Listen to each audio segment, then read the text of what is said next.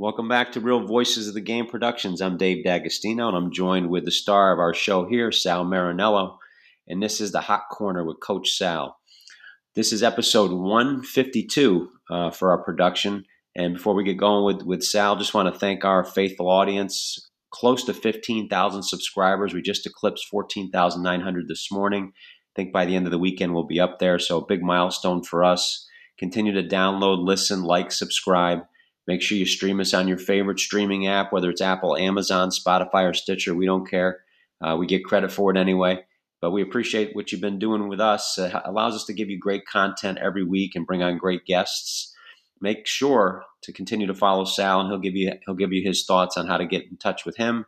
And also hit us up on Instagram, Twitter, and Facebook. I answer a question of the day live, and then I answer the rest of them following that. We had close to 400 questions this morning, Sal, part of it from our show yesterday. I mentioned we did an impromptu show yesterday with uh, with my son Tanner as kind of a spotlight and uh, discussed our, our homeschool philosophies and what he's doing in sports with two sport athletes and how he prepares and and whatnot. And uh, that that was an offshoot of the question yesterday, which which asked me about uh, some things about high agency first principle concepts with kids, and I used Kung Fu Panda as an example of of uh, high agency first principle. First principle meaning he has no input to, to worry about. He's a self teacher. So that music was from Kung Fu Panda, um, was not by me. So, but uh, with that eclectic introduction right there, so I want to welcome you you back to your show, and I know you've had a uh, an interesting week this week to say to say the least. You're always moving around, traveling. You got a num- number of different athletes, but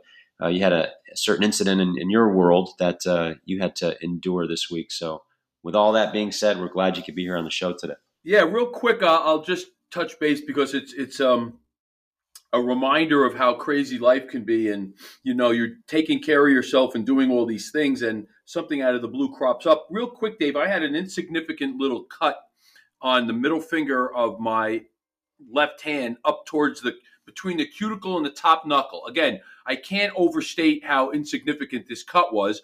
And Saturday coming back from my son's game in Baltimore, I'm on the Amtrak train and I had had it at the end of the week and I noticed it and it was, you know, I just like, okay. When I'm opening the, sliding the door open on the train, my hand just like lightly gr- glanced against the side of the, the door jamb. And this is after I had the cut and I looked and it hurt like heck. It hurt way out of proportion to this little glancing blow. And I looked at it and I'm like, oh, that doesn't look like it's healing properly. Now, this is Saturday, late afternoon, early evening. And I'm thinking to myself, I'll get some cream on it when I get home. And if it looks bad Monday, I'm going to go see somebody. So, fast forward to Sunday as it's getting a little worse and I have stuff on it. And um, my finger now looks like it's swollen. And my plan is to certainly go to see someone on Monday. Well, I go to bed and it's gotten to the point where it's swollen and it's throbbing and it looks kind of bad and I'm worried. So I drive myself to the emergency room and now I'm going to really go into Cliff Notes mode. They gave me something, it didn't work. I wound up going back early the next morning, uh, about nine o'clock, got admitted, had IV drip while they determined what it was. And it wasn't, I wasn't uh, released until Wednesday and it was after having you know almost constant IV drip, having a uh, hand surgeon come in and open up the wound so it could drain, and um, then getting about my day. But it's just again amazing to think something so in, insignificant and out of our control could become so potentially dire in such a short period of time. And while we do talk about how traditional me- medicine and pharmaceuticals have kind of let us down. There's reminders of the good things that we still can take advantage of because without the antibiotics that they were able to give me this is something that you know you're dead from in a pretty short period of time. Certainly you know certainly going to have an altered lifespan. Uh, so i just wanted to talk about that and just uh, be glad that i'm back here and have been able to work out and get back to my routine without any lingering side effects Yeah, that's and that kind of threads from what we've talked about each of the last you know three four weeks. Kind of leads into it. And is that a form of MRSA staph infection? What what was the diagnosis? If I don't have to share if you don't. They didn't. No, they didn't. They were afraid it was this MRSA superbug, which you're in deep deep stuff from. It was just a basic staph infection. And, you know, for whatever reason, it latched on. You know, Dave, one of the things I was worried about is because it wasn't, not that anyone wants to, is going to walk around with a big cut on their arm, but because it was such a minor first thing, my worry was with the blood work they did, they were going to find something else to explain why my immune system might have been so compromised that this minor, tiny cut was going to result in this kind of an infection. But all the blood work was great. Never spread beyond the um, into my system. There was no nothing of it in my blood. I had a CAT scan on my hand. It had done no damage to my hand. So all things were good. Blood pressure great, resting heart, and, and, despite the stress and the pain, my blood pressure was great, which was nice to see. But um, it was a basic staph infection. It was not the MRSA superbug, which they might have they were afraid of.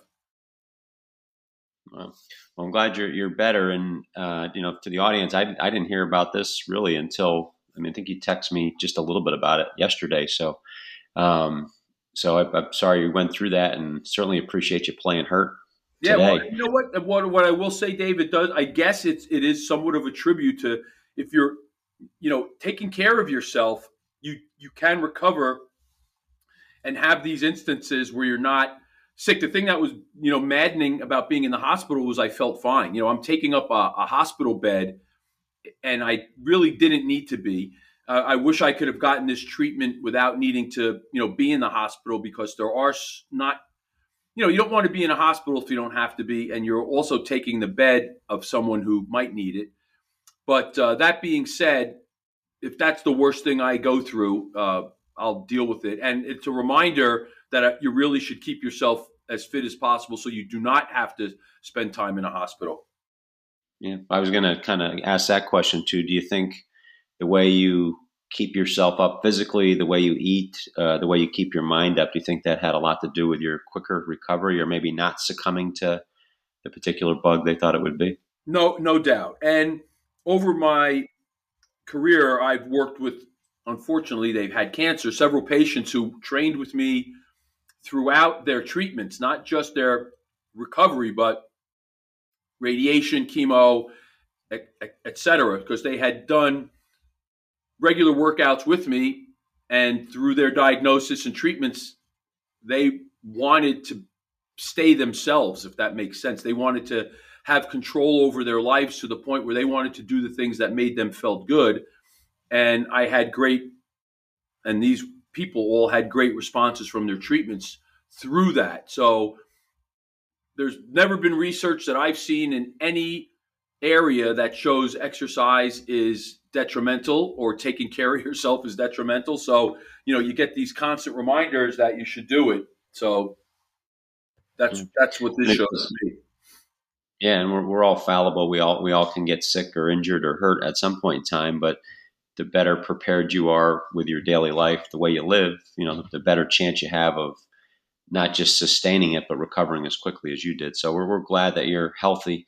I wish uh, Major League Baseball pitchers were as healthy as you. We'll get to that, but did you get a chance to appreciate opening day yesterday at all?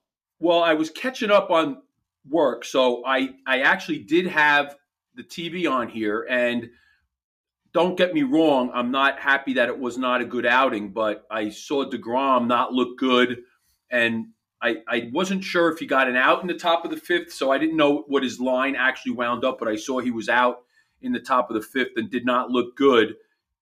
Um, I saw obviously the Met issue with Verlander having a rotate. That's a rotator cuff injury. That's you know now I guess they have better diagnostics so they could drill down to the specific muscle of the rotator cuff. And if you want, Dave, we could talk about that. I know I shared that in, in a text yesterday with you guys.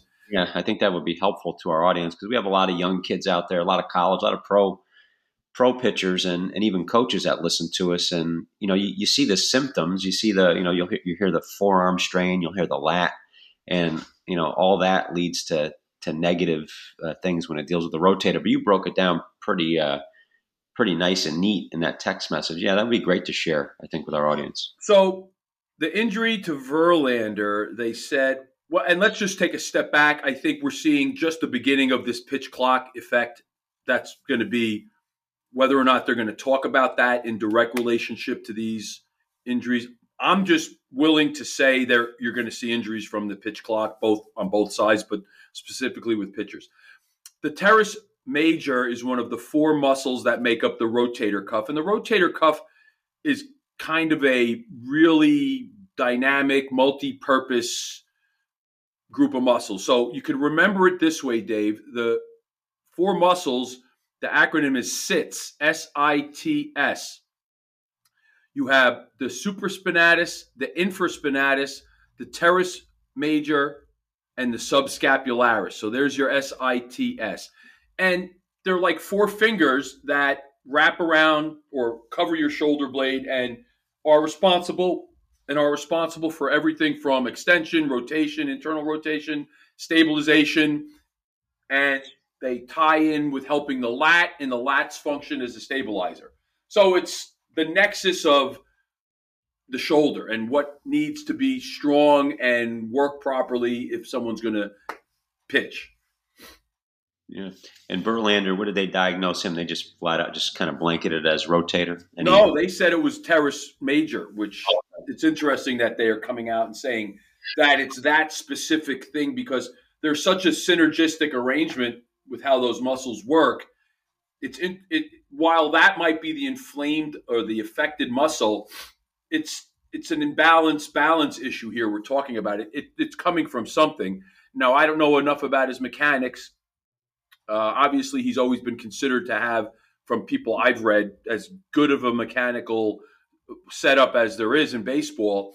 Um, but he is coming off the Tommy John surgery and obviously had a great year last year. But it's that drip, drip, drip effect. You don't know what maybe minor adjustments he's made. And again, I don't don't know what these guys are doing in the weight room, which, in my opinion, is always going to be the thing that is the fly in the ointment. Yeah, he, well, he had an injury early on when he was with Detroit and came back from that. He had to adjust his mechanics a little bit, become a different kind of pitcher, and we've seen him flourish since then. And he's had almost this will be kind of career number three for him. Uh, went down with that more recent injury, and then now this was you know for he's an aging pitcher. He's got a lot of miles on that arm and a lot of miles yeah. on the legs. So I'm curious to see how he recovers from that and that's another big loss for the Mets right there. Is they lost their their closer in the World Baseball Classic with that goofy celebration that they did. Um, they lose Verlander. Obviously, they have Scherzer, but Verlander was a big piece to there where the Mets, arguably before the injuries, had the best rotation in baseball. Well, it's amazing how quickly things change, and unfortunately, as a lifelong Met fan, you get used to these disappointments and whatever else, however else you want to refer to it um, but it's not it's not fun being a Met fan. Yeah, I, was, I didn't want to jab at that. You know, yeah. Mets fans should be used to it, but it, the, uh, across across town, I don't know if you caught that they the Yankees finally, um, I guess, supported one of their young guys. Anthony Volpe came in and won the starting shortstop job. He's one of the youngest starting players in the, the history of baseball, especially with the Yanks. They have that history of Jeter and Mantle and DiMaggio, and you know Judge wasn't too young when he came up. I think he was mid twenties, but um, started as short, had a stolen base, and we had I think that my I think Tanner told me there was twenty seven stolen bases yesterday in uh, in Major League Baseball, which is a pretty high number as of late. So maybe the game's changing a little bit. Well, I mean that's got to. I don't know, and maybe we'll see the breakdown of the stat. But how many of those were after the pitcher had thrown over twice? That that's got to be something, right? You're an analytics, Dave, uh, an yeah. analytics guy w- wouldn't that be the first stat you want to see? It's a great point. Yeah, I didn't even think about that to be honest. Um, I just got excited that they're stealing bases again. But no, it's a. I think that's a, it's a.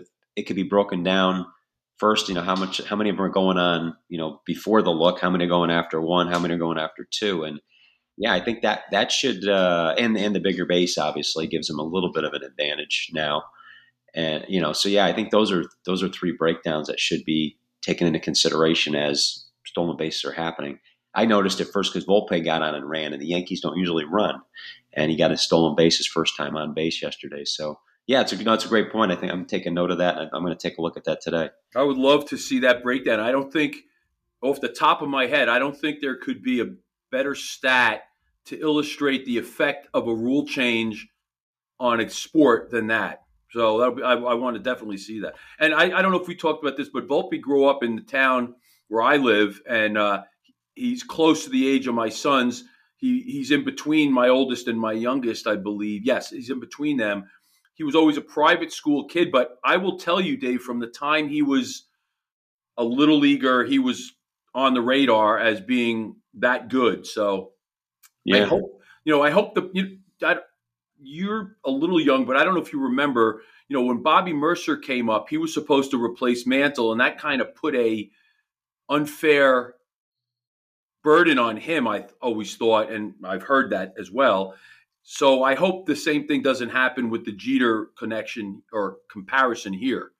Uh, yeah, with Volpe, and because he's such a young guy and he's had such great success at um, high school and in the minors.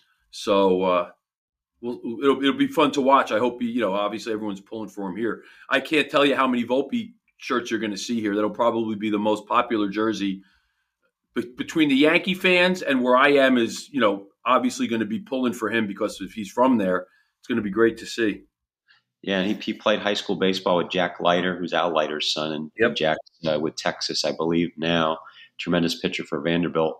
And Volpe, uh, you know, the, they put a little bit of pressure on him. He he is wearing number eleven, which is the next number in the series of retired numbers for the Yankees. They ran out of single digits, uh, and they've even, even duplicated it. Murcer being one of them. Billy Martin and Bobby Murcer both wore number one. I don't know if you remember, you know, I do remember the Mercer Murcer coming up, but Mickey Mantle went through the same thing. He was brought up to be the replacement for Joe DiMaggio, and had the, uh, I guess, fortune and misfortune of playing alongside of him, and he struggled. Uh, they gave him number six. He was back down in the minors uh, within a few weeks, struggling, and was almost out of baseball. The story goes where he was called his dad to come pick him up, and his dad told him, "I thought I raised a man. Um, get your suitcase and pack. We're going home." He was back in AAA, struggling. So um, we know what happened to Mick after that. He never went home with dad. He stayed. Yeah, so yeah. you can work in the coal mines like I do every day. It worked out pretty well for him, but you're right; those comparisons were tougher uh, then. I think now the only solace these guys get is they're getting paid. So if it doesn't work out, they've got money. Whereas back then, you know, you're going to, like you said, you're going to go in the coal mine or selling cars or, you know. They were still selling stuff in the offseason, even though they were getting paid. Yeah. Um, and a Volpe, I, I like the story. I don't know if you saw Brett Gardner. I always liked Gardner with the Yankees. I thought he was a hard nosed guy, um, always a little unorthodox was throwing the swinging, but he, he, he brought energy. And every year they talked about, you know, bringing in somebody to, to, to, bump him out of his spot. And every year he ended up being a mainstay. So, but uh, Volpe's wearing number 11, which is Gardner's old number. And he had the respect level to give Brett Gardner a call and ask him if it was okay. Well, that, that's great. Well, you know, again, I don't know the kid, but I'm assuming where we live is Yankee country. I'm, I'm assuming he's a big Yankee fan. And knowing that baseball, again, from people who were in the baseball, I was very involved with sports in my town, but my kids never played baseball, so I didn't have that uh, firsthand knowledge.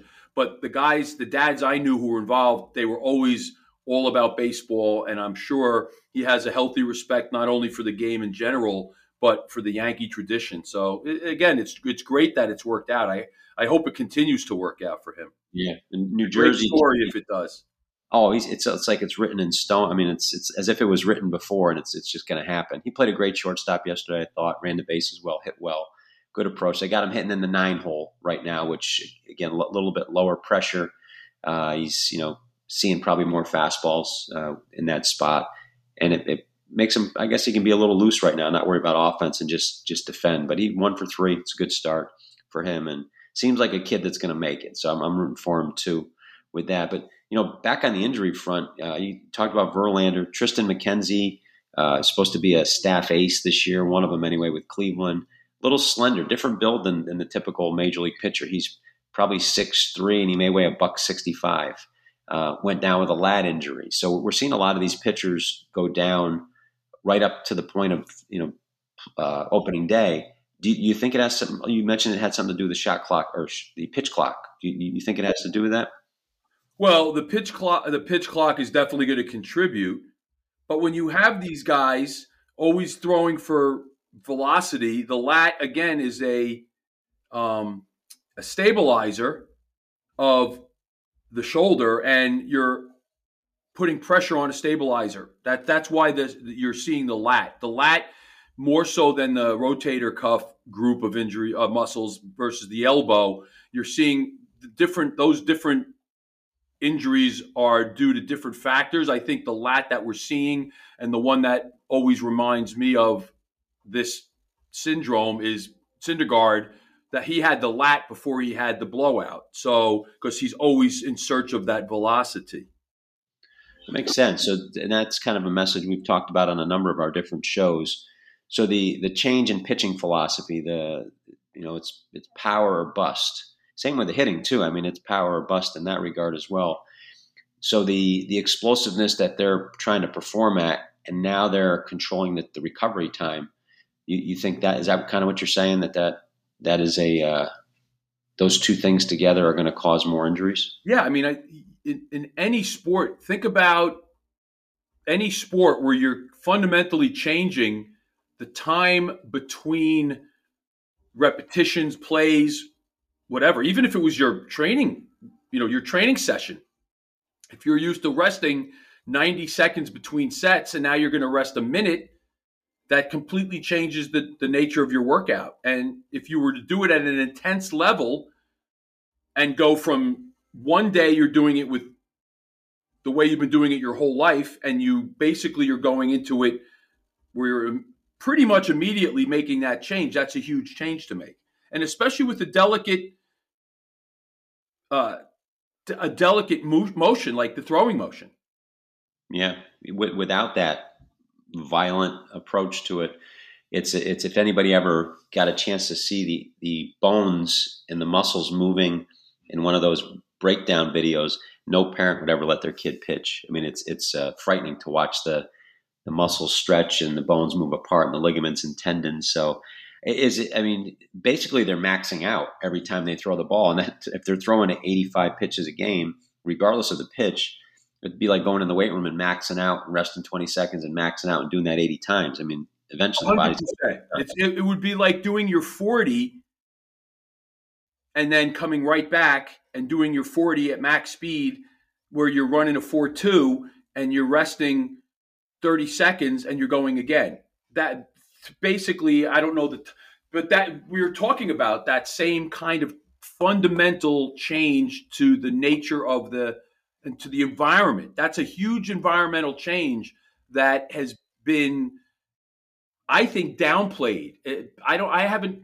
Again, I try. I try not to read too much because you could go crazy with the pundits. I don't know if anyone has brought that up about how much of a change that is to the nature of the game beyond the game, not just the game itself, but the individual, how it affects the the athlete. It, I don't know if I could think of something as big of a change. Uh, can you think of something? You know, it, it wouldn't be the same as any type of shot clock thing in other sports or you know no. play clock whatnot, um, just because of the violent motion. I, am actually going to talk a little bit later today with Justin Orenduff. He's been on uh, our show twice now, one of our other on our Coach and Kernan show, and also uh, a day at the yard. And he is into studying this stuff, and and he he'll he and I will correspond pretty much daily or every other day by text message. But we're going to have a call this today, and he's got some interesting numbers he's going to present to me with the Yankees. And we just kind of it's kind of our own little think tank. We just kind of talk out loud, and and uh, I'm going to bring that up to him because I'm thinking he's looking into it already. The pitch clock as it pertains to injuries. He'll. Well, I would love to be in on one of your conversations. I'd love to talk to somebody like that because uh, that's one of the things that's missing in all of the analysis we see across the board in all of sport yeah. The injuries and the recoveries and all everything related to injuries. Well, There's a bunch of things that are missing, but that's one area now we're focusing on is missing from any critical analysis of sport. We, we you could watch games. I'm sure you watch these post game, pre game shows, and sometimes I'm stuck watching them. I don't do it by choice, but the inanity, how it devolves into the the things that really are pseudo important versus really important. We're missing this real analysis that it would be super interesting to speak to someone that has that angle and, and to be able to contribute to him and to learn from him. I would love to get that opportunity. Oh yeah, and I'll, I'll connect the two of you. His his backstory. He was he was a top draft pick, and he his career ended early. And the doctor, when he had the surgery, when he when he woke up from it, you know, he asked a very pointed question. Justin did, and he said, "Your pitching injuries are a byproduct of your improper training." And he's devoted his life right now to solving that problem for others. And he's he's uh, very scientific with his approach, but he's got the feel for baseball, and, and he's a major player in Verlander's uh, approach to pitching. So him, him and Verlander are very close, and they uh, he he he talked to him, advised him, has helped him, but he's he's helped a number of amateur pitchers and you know pro pitchers. His he's very well thought out, very self aware, but his drive is his own issue, and that he had as a, as a young player coming through and what could I what could I have done differently? What did I what was I missing? What did I what I wish I had? And uh, he he studies that the way people throw, the way they use pitchers, and how that uh, prevents pitchers from throwing longer. And he is a proponent of what we are. He doesn't believe in max velocity. Um, he believes in you know throwing strikes and getting outs and and throwing, being healthier and throwing longer as opposed to harder. And in his study that he's done and his approach to pitching, my two, my older son uh, David, who we call Blue, and my oldest daughter Peyton, who's um, 11, they're both pitchers. Peyton pitches, plays baseball, and they both use Justin's program. I do not let people coach my kids in that regard. Um, he is somebody that I trust wholeheartedly. So we've we've dived into his program, and it has been phenomenal for the two kids. It's not cookie cutter. Um, we absolutely love it. Uh, with Tanner, I, I really uh, Tom Griffin and Jeff Schaefer have been in uh, have been big influences on him that I've allowed to. So I'm very I'm very like cautious with people putting their hands on my kids with that stuff. Yeah, but uh, yeah, the, the, but Justin's been phenomenal for the, the two kids, and actually he's helped Tanner out with his release as a catcher, and uh, just little just like one or two minor things with body position that has made a whole heck of a lot of difference with his his release and his velocity thrown down. So, well, those minor things are not minor because the, those are the things that set up the larger movement. Yeah. So it would be it would be like if you built a bridge and your foundation was incorrect at some in some minor way. Well, that minor way is going to have massive ramifications down the road, and that's the same thing here. I see it working with my uh, football player who's a wide receiver, and the not not just uh, misguided. I'm, I'm trying to qualify or, or or describe the information he's been given about how to do certain things. It's flat. It goes flat out against every movement principle about how you move efficiently. So there's so much bad information that circulates through the coaching ranks uh, under the guise of your technique which is absolutely opposed to proper movement.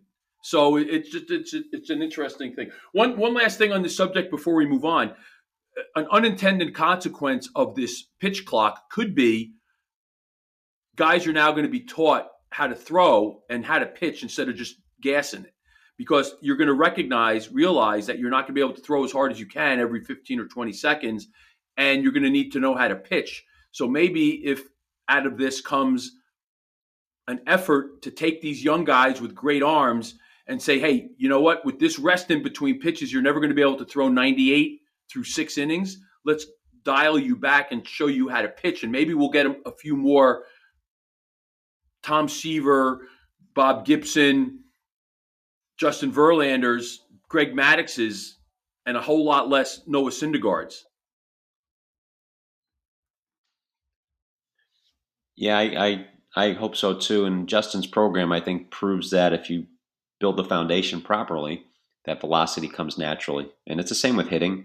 Yep. You become a good hitter first, and if you're a good hitter, then you develop power. But r- rarely do big power hitters become great hitters in terms of average and contact. So um, we had talked before about going into the this this whole QB debate, quarterback debate with the NFL draft. Interesting prospects this year. You want to dive into that a little bit today with yeah, hit it with the So, so Bryce Young, Alabama quarterback, has you know done anything and everything he can as a as a college player.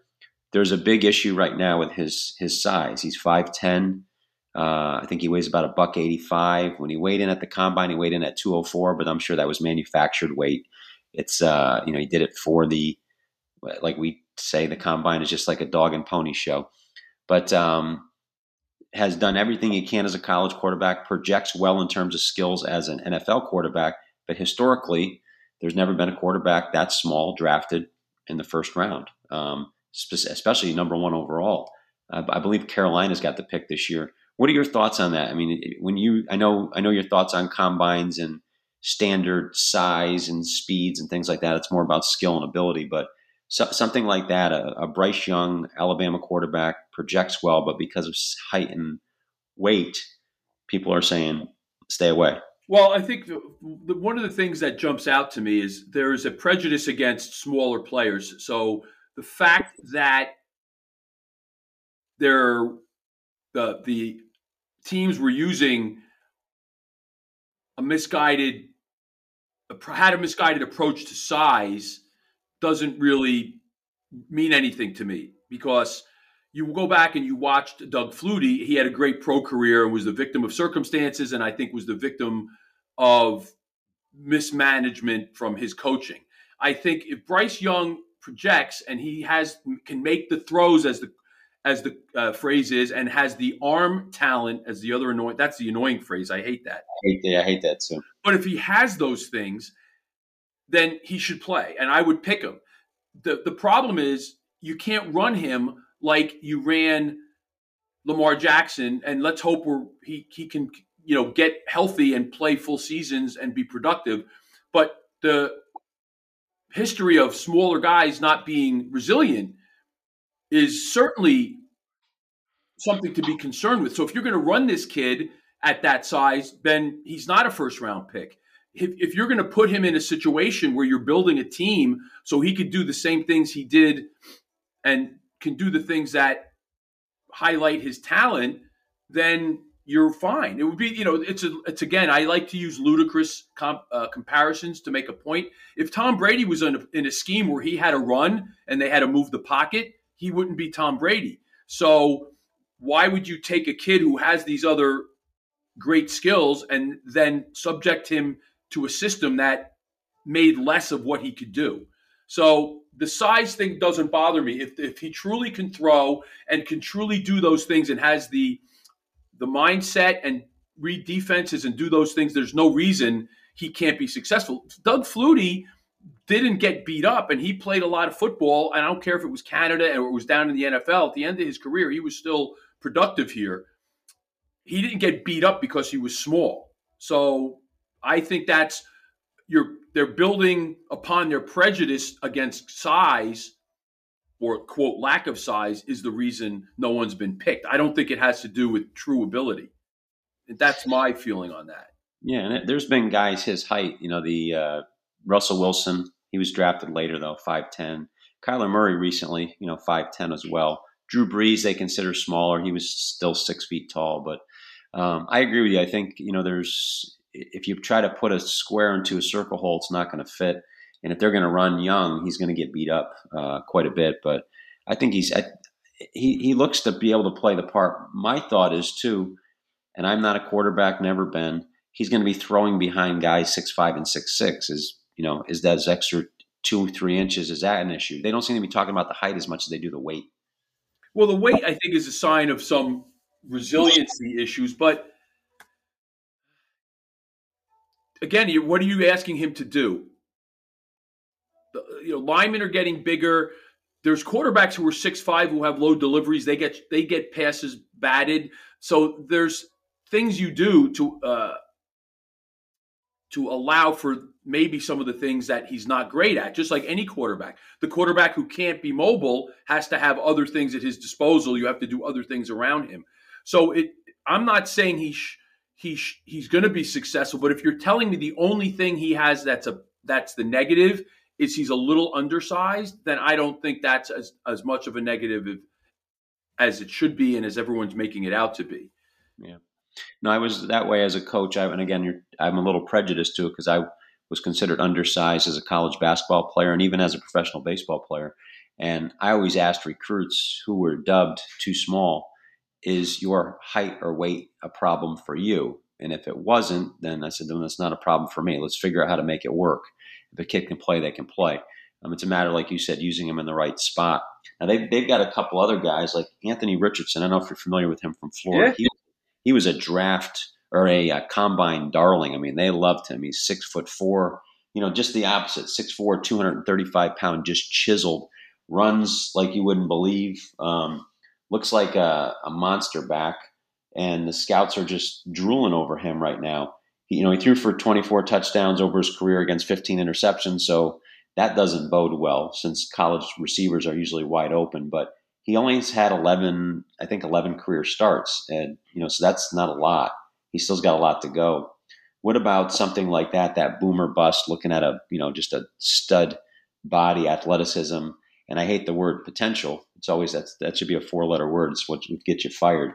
But um, what are your thoughts on someone like that evolving into an NFL quarterback?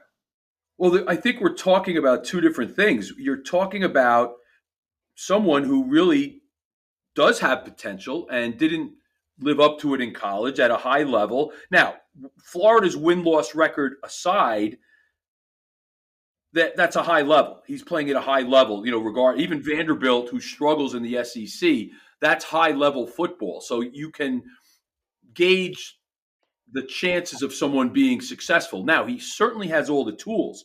But what, what I would say is when you look at his game by game stats, where physically he had to be one of the most dominating players on the field in every game, there were games against teams that were not on their level that he still didn't dominate.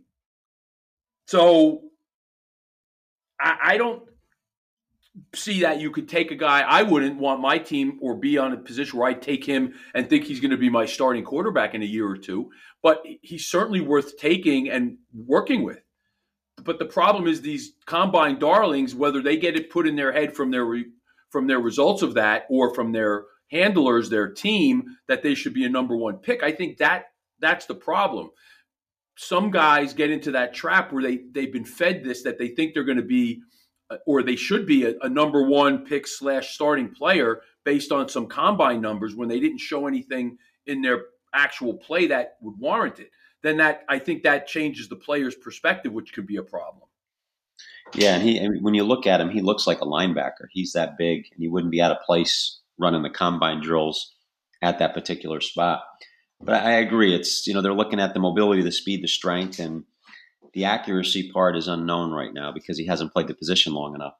Um, and, but yeah, it's probably one of those wait and see things. But he's being talked about with that number one pick, as they, they all do. Anytime I hear someone as a number one pick, I know it's probably not going to happen because usually these front office people are putting false flags out there for yeah, others. That's true. There's a lot of smoke and mirrors, but I just go and look at some of these games he had. If you go back and look at his game by game, you know, there's not nothing jumps out at you like wow.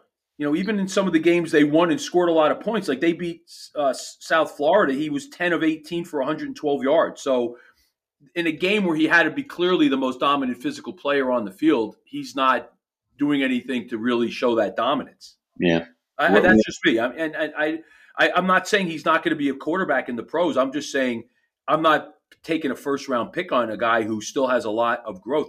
You know, remember Rick Mirer? He was a great college quarterback. Notre and Dame. Again, guys who know more than me always said that if you weren't accurate in college, and now he played a lot more in college than than than Richardson had, but if you're not accurate coming out of college, like you said, where guys are open and you have a much more physical dominant relationship in some of these situations, you're not going to all of a sudden get accurate when the game is faster, the players are better, you have more to consider. So that's to me, oh, I have always looked at that based on what other experts have said. So. And on, on, the other side of that, no, you got the Ohio State former Ohio State quarterback C.J. Stroud looks the part, looks the traditional part of the quarterback as well, 6'3", 220, you know, a little bit more slender than um, you know than the kid from Florida, but high accuracy rate. Um, again, hard to judge, but pretty much close to 70 uh, percent completion rate 85 to 12 touchdown to interception ratio.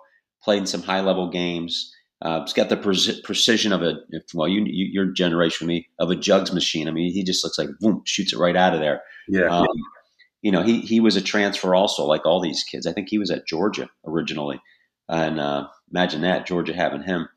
But uh, th- thoughts on him? Uh, I mean, he had a great college career.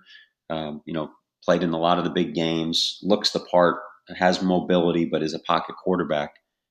Where, where would you put him with those three that we talked about?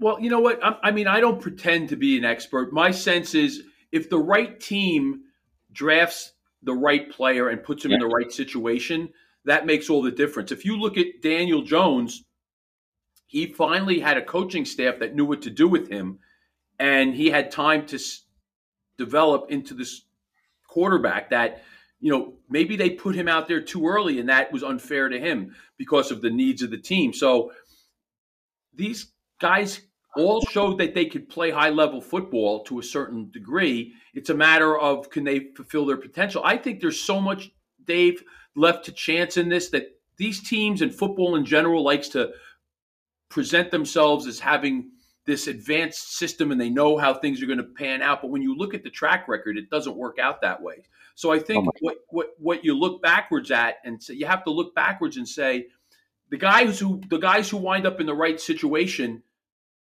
are the guys who do the best.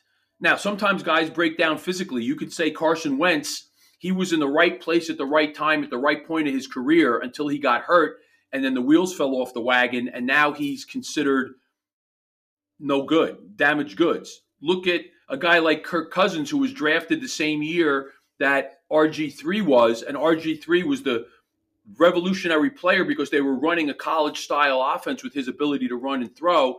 And yet RG3 has been out of the league for three or four years, and Kirk Cousins is still a, a productive high level player, despite the fact that he was a fourth or fifth or sixth round draft pick. So on the same team, because Cousins made his uh, ultimately made it at the as a quarterback in Washington. Yeah. Whatever happened there was the circumstances were better for him than it was for RG3. And there's a great example of treating a Porsche like a snowplow and how they ruined RG3. Go I forgot. I went back and looked at RG3's college highlights. It was magnificent to see him play because he he really kind of came out of nowhere and had that meant that amazing season where he won the Heisman and had that amazing start in Washington until they beat the stuffing out of him because they were running the, the zone read and he just was not built for that. You can't do that all the time and you're seeing even bigger guys Lamar Jackson is the greatest comparison, who is a bigger version of RG3, who is still now showing signs of breaking down. The, the, the thing I'd worry about if I was a Bears fan, and I have a buddy of mine who is a Bears fan, and we talk about this all the time, is Justin Fields has obviously shown he can be a fantastic dynamic quarterback in the NFL, but he is not going to be if he continues to run like he's had to run these last couple of seasons and oh, taking the pounding that he's been taking. Running for his life regard yeah like that and what's interesting i think i believe and i may be wrong i think cousins did they not get drafted both by the same team cousins and rg3 yeah, they were both drafted by washington rg3 was the top pick and cousins was fourth fifth sixth somewhere in there i think yeah. he might have been fifth or sixth yeah he was late really late and cousins was older um, you know he had, he had been around a little bit longer and he's he's had a nice nice career with them. And I know I agree with you. RG three was I think believe he was rookie of the year his first year, and he also made a Pro Bowl. So it wasn't like he just washed out. But yeah, using your guys properly. So I, I will leave I'll leave, leave, you on this right here. Ask your your opinion, and I know you you you know very uh, you know diplomatic. So you're not a you know football expert or whatnot, but you you are as as good a person I know in terms of performance. The quarterback is probably the most um, messed up draft situation in any sport. And it, it could arguably be the most important position in any sport around, but nobody has still been able to put a finger on how to predict uh, or develop, you know, the sure thing. Let's say um, it's, it's, this. It's the most poorly drafted position in any sport. And what would what would you advise if you were brought in as a performance coach to help advise on the draft? What would you be looking for or be telling some of these guys so they don't make another multi-billion dollar mistake?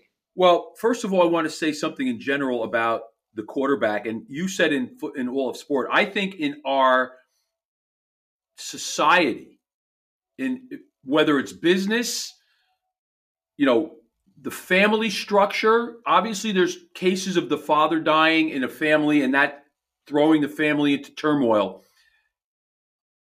And that might be an insensitive analogy, but really, in no other case can I think of you take away that starting quarterback. I don't think any other case has such a drastic effect on the operations of the organization, whether it be another team in another sport, whether it be a business, whatever field you want to look at. And there's, I don't know what it is, Dave, because college is based on a different situation. There's college teams that you you're on the third quarterback sometimes, and that team doesn't miss a step. Whereas in, in the pros, you see that second team guy, and it things fall off, fall off the wagon. So there's something about how football is structured at the pro level that you're looking for this unicorn almost type character type figure to run your team to lead your team obviously there are a few exceptions you had minnesota you had the eagles where you were down to your third string quarterback I think I think those are the exceptions that prove the rule.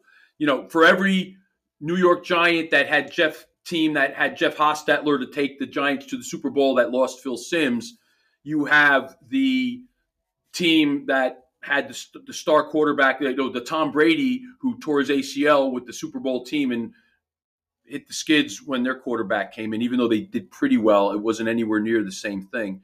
Um, so that's one thing. But past injury, if, if, we're talking about my realm, past injury predicts future injury. So anyone who's had any kind of major injury, ACL, even super severe ankle sprains like Tua, who had that super severe high ankle sprain, and they did that surgical procedure that got him back in two weeks or whatever it was, then he that those things would make a guy off limits to me. When you're talking about what that pick represents, that first pick to me, that's that's the ultimate. What's his physical health? What has, what's his injury history?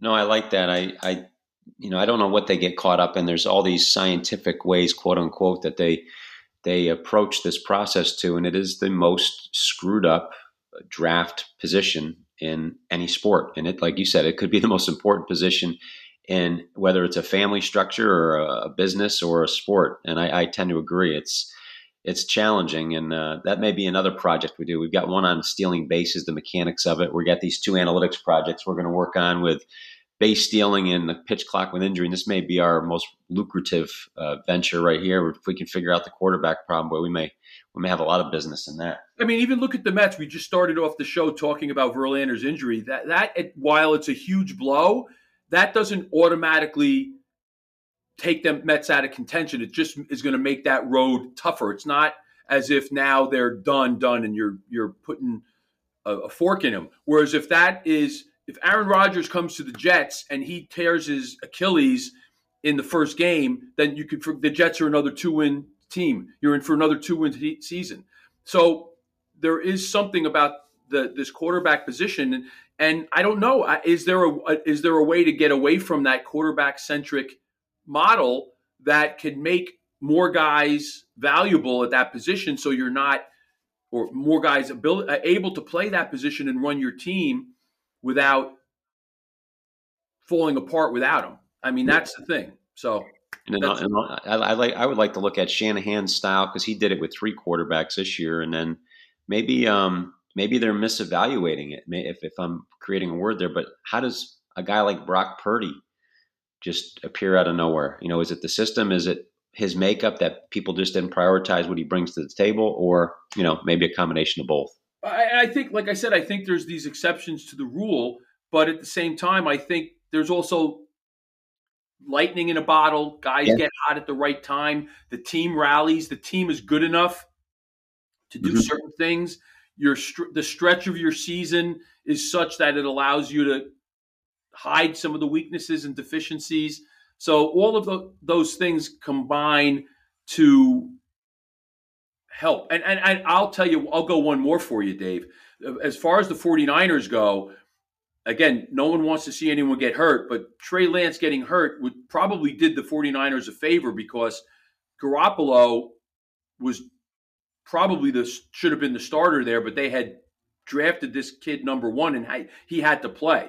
So yeah. that goes back to the point of the problem with drafting a guy that's too high, uh, drafting a guy too high that might not be ready to play. So, yeah, sunk cost fallacy. Well, we really not. You know, Purdy really wasn't your third string. Yeah, no, he was. He could have been further down, also. But uh, so, thank you. I mean, appreciate you coming on. I know you had a had a rough week. Uh, I'm glad you recovered from it and shared with the audience a good reminder: stay healthy, eat healthy, train your mind, train your body the right way, and you can recover from things like this more quickly and not have it affect you temporarily or you know god forbid permanently. Yeah. and, uh, share share with the audience uh, you know where again they can find you and support you. Best place to find me is on instagram coach sal's playmakers and on twitter at sal marinello. That's what i keep up. My i'm not going to even give my substack because it's i've not been good with it so i'm going to pick that up, and when I do, I'll start talking about it again. But let's go. You know, my Instagram is the best way to see everything I'm doing and almost a real time kind of situation. Awesome. So continue to support Coach Sal there and uh, continue to support us. Uh, Apple, Amazon, Spotify, or Stitcher. You can find us streaming there. Uh, continue to download, listen, like, subscribe. We'll keep bringing you great content every week, especially on the Hot Corner with Coach Sal.